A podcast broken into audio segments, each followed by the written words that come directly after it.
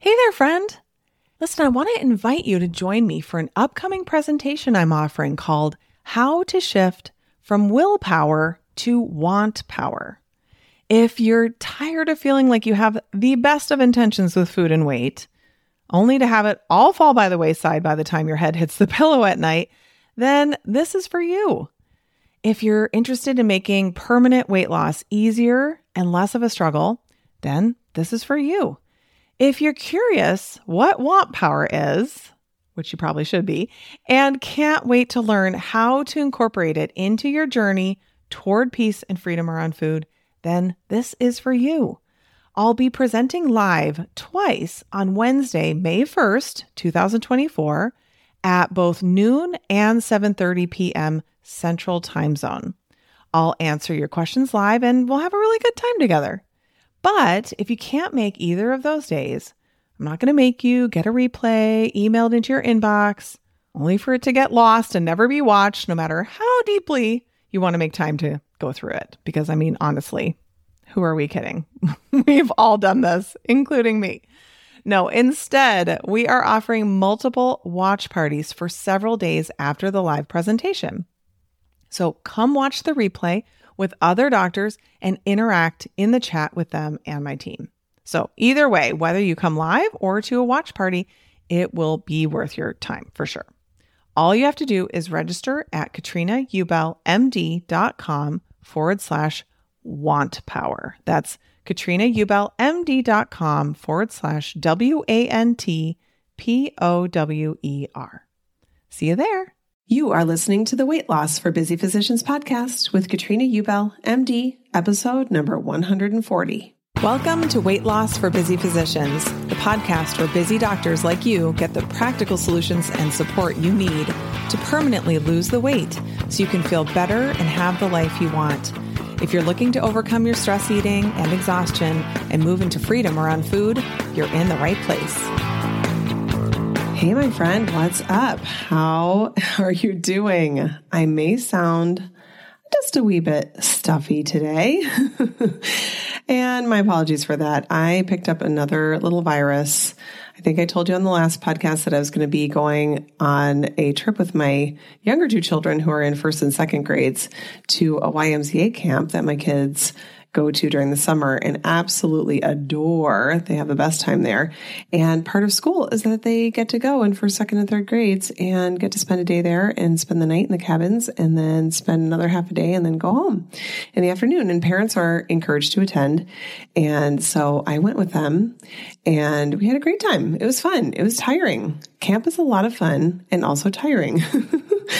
and it was not long. Actually, it was the next night after we got home that I started with a headache and a sore throat, and you know how these things go. So I've just been nursing myself back to health, trying to take good care of myself. The heroes is what was so great is I had so much going on and it was awesome, even though I was sick. Okay, today I want to talk to you some more about food journals. It's been a long time since we've talked about this, and I get this question all the time. Like all the time, you guys are asking me about food journaling and how I want you to do it. And you guys love to tell me why you don't like to do it. And trust me, I'm aware because I used to not like to do it either. I was on board with you. We could commiserate together. I thought that food journaling was basically punishment. because, you know, I strove to be an A student and I didn't like the fact that there was documentation of me not doing what I knew was good work. Does that sound familiar? This might resonate with you as you're listening, where you're like, no, I'm someone who does a good job. I do what I say I'm going to do. Oh, but except when it comes to things like my food and taking care of myself. And we don't like to have that evidence right under our noses in a food journal. And so we resist it. We don't want to do it. We think it doesn't matter. We really convince ourselves of this, right? We start believing it really doesn't matter. I don't need to write it down. I can just keep it all in my head, or I always eat the same thing. So what difference does it make? I don't need to write it down. But 100% it makes a difference. I've seen it time and time and time again. So let me first just remind you, or if this is the first time you're hearing it, let you know how I talk about food journaling because there's so many different ways of doing it. And I like to keep it very, very simple, very, very basic, make it just very easy for you, especially in the beginning. We don't need to make this complicated. So what I ask that you do is you literally just write down what you ate. And that's it. So it doesn't mean like you have to do any kind of portions or weighing or measuring anything. You're not counting points. You're not looking at calories. You're not doing any of that. And that's why I prefer that my clients don't use apps like MyFitnessPal because you aren't able to put food in there without putting some qualifiers on it, saying how it was prepared, putting down how much it was. And even when you're guessing, then it spits out all these macronutrients, you know, how many carbs you're eating, which some people can't help but believe that eating carbohydrates is a bad thing. It will show you calories. And even when we are totally convinced that calories don't matter, we see the calories and it still starts messing with our brain, a lot of us, right? So I really want you to just write down what you ate and that's it. And so I'm actually recording this after my kids went to bed. And so I thought I would just tell you what my food journal looks like for my dinner tonight. And literally all I wrote down was grilled salmon, roasted green beans, Caesar salad, one bite of wheat berries. the reason for the one bite of wheat berries is because my friend who's living with us, who helps us with a lot of the meals, we had agreed that she was going to cook farro, the grain farro for dinner. And she got mixed up. And instead of cooking the farro, she grabbed wheat berries we now know this. At the time, she didn't know this. So she had them in the instant pot cooking. And if it were farro, it should have been done. And she's like, this farro just isn't done. I don't know. I mean, there's all this water. I don't know what's going on. What do you think? And she took a little bite and she's like, I don't know. I mean, maybe this is wheat berries. Maybe I got confused. Try it. And so I took a little bite and I was like, well, that's pretty toothsome. Um, I don't think that those are ready. so we did not eat them and we're going to figure something else to out to do with them.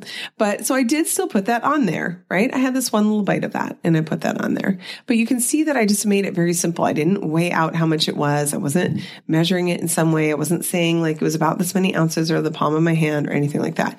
Now that kind of thing can be very useful for you in the beginning. But if you resist keeping a food journal, then this is how I want you to start. Super, super basic.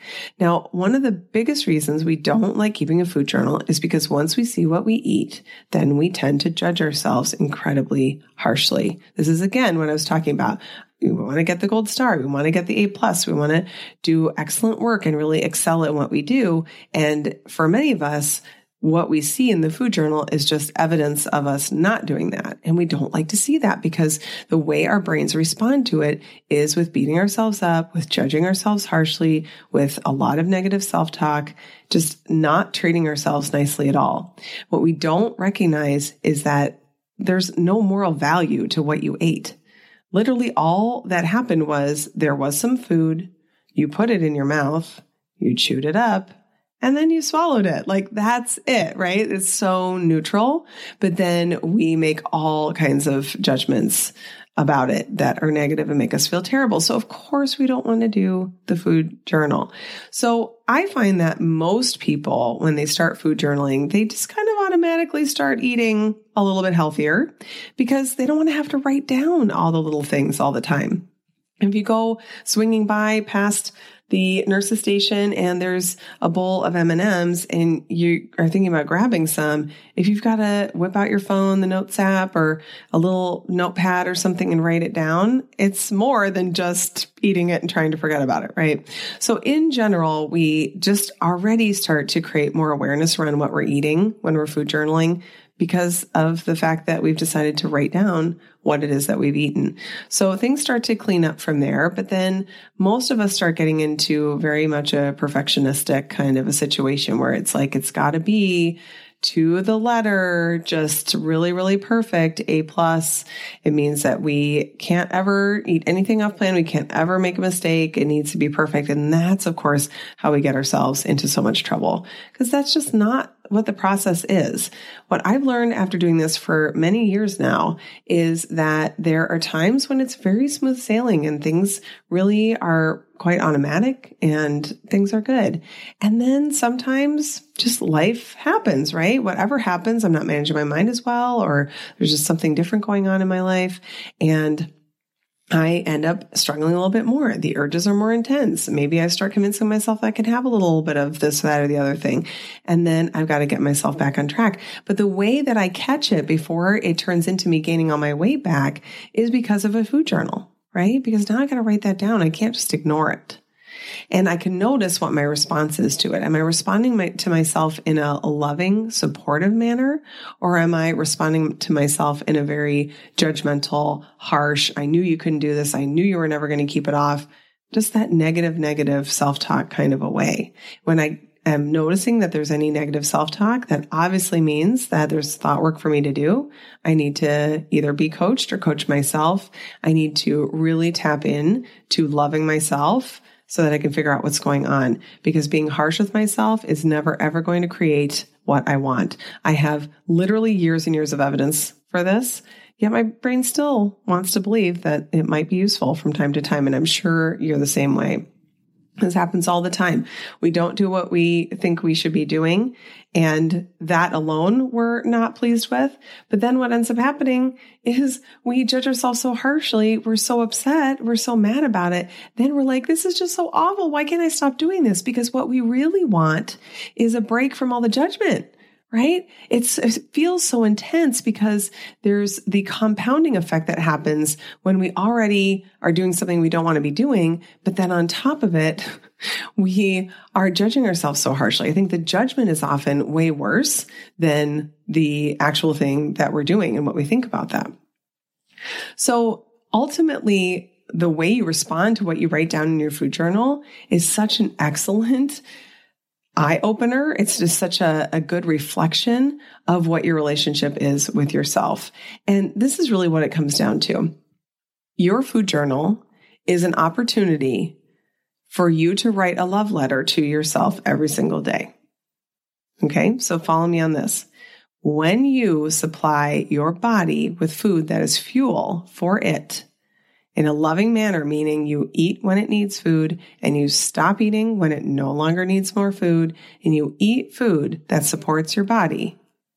That is like writing your body a love letter every day. So you're eating all of those things and then the food journal is just the love letter. It's the documentation. It's going like, Hey, body and self, look at what a good job I did today at taking care of you, right? This isn't about the gold star.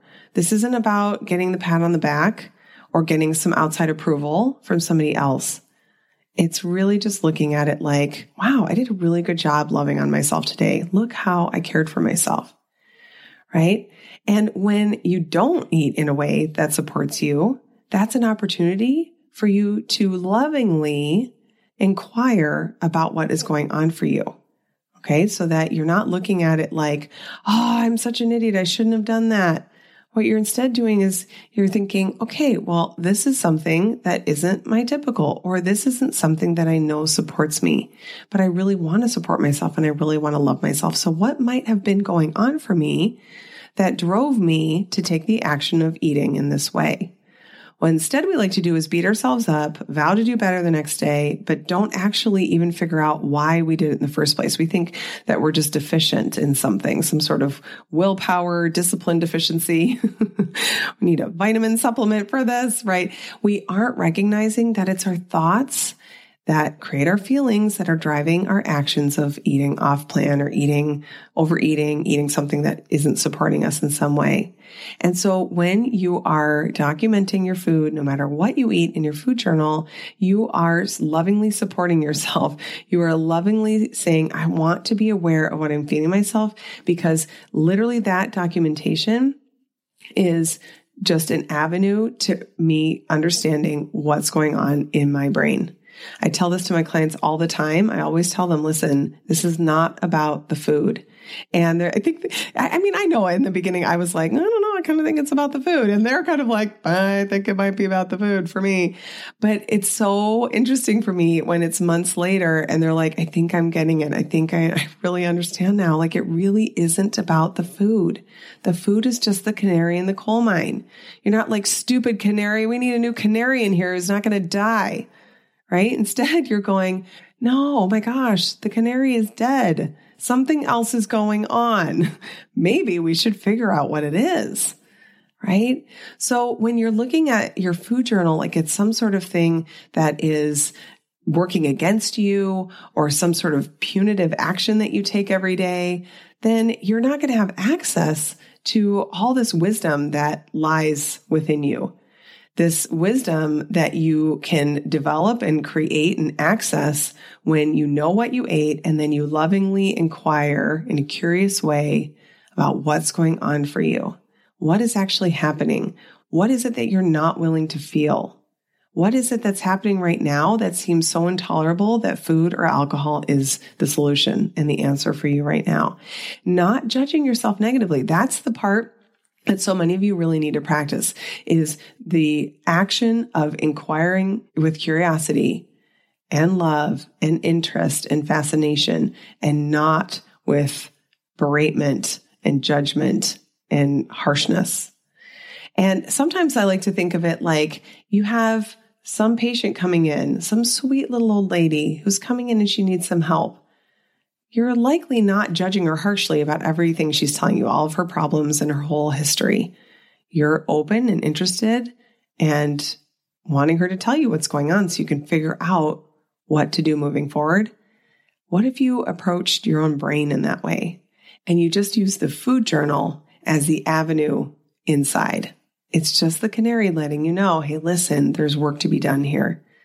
And when things are going great, instead of thinking of it like, okay, I get the gold star or the pat on the back and I should be getting some approval from somebody, instead think of it like a love letter to yourself. I did a really good job loving on myself today. This feels amazing because I get to feel love. I get to feel love for myself and I get to create that every single day if I want to even when it's kind of disappointing because you wanted to eat more food or you'd planned on eating more food and now you're not hungry. I'm telling you, tonight I thought I would have a piece of fruit too. Then I was done. I was at a plus four. I checked in. No, my body didn't need more food. I was a little bummed out. We have some fresh apples from the orchard and I thought it would be nice to have one. But you know what? The apples will be there tomorrow. And maybe I'll eat one tomorrow, maybe I won't, depending on what my body needs. But it's such a peaceful interaction with yourself when you come from that place of non judgment and loving acceptance. So I want to encourage you to take advantage of the opportunities that lie within keeping a food journal. I know it doesn't sound sexy. Maybe we should come up with a better name for it. but, what I want you to really think about doing is focusing on writing that down and letting it be a window to what's going on in your brain. Like, what's happening in there? Look at how I'm judging myself so harshly. So interesting. I wonder where else I judge myself so harshly. Probably in other places. And then don't judge yourself for judging yourself harshly. Okay. you see this? We're like stacking and stacking and stacking. Lovingly support yourself. And the food journal is amazing for that. So just start off with writing down what you ate. Very, very simple. You don't need to write even what size of coffee you had or anything. Just write down that you had some coffee and whatever else you put in it. And even if you aren't able to eat in a way that you think would support your body better, at least start off with just honoring yourself enough to write down everything you ate. Even if it's all the Cheetos and tons of sugar in your coffee and the Oreos at night, it doesn't have to be a shameful thing, right? It's only shameful when you think thoughts that make you feel shame that something is wrong with you. Instead, you can look at it like I'm learning to figure this out. And the first step is going to be seeing what I eat, understanding that it's neutral, and having love and compassion for myself as I move forward in investigating this and finding out more about myself and these habits that I have. With that, I'm going to leave you for the week. Have a wonderful, wonderful week, and I'll talk to you next time. Take care. Bye bye. Did you know that you can find a lot more help from me on my website? Go to KatrinaUbelMD.com and click on free resources.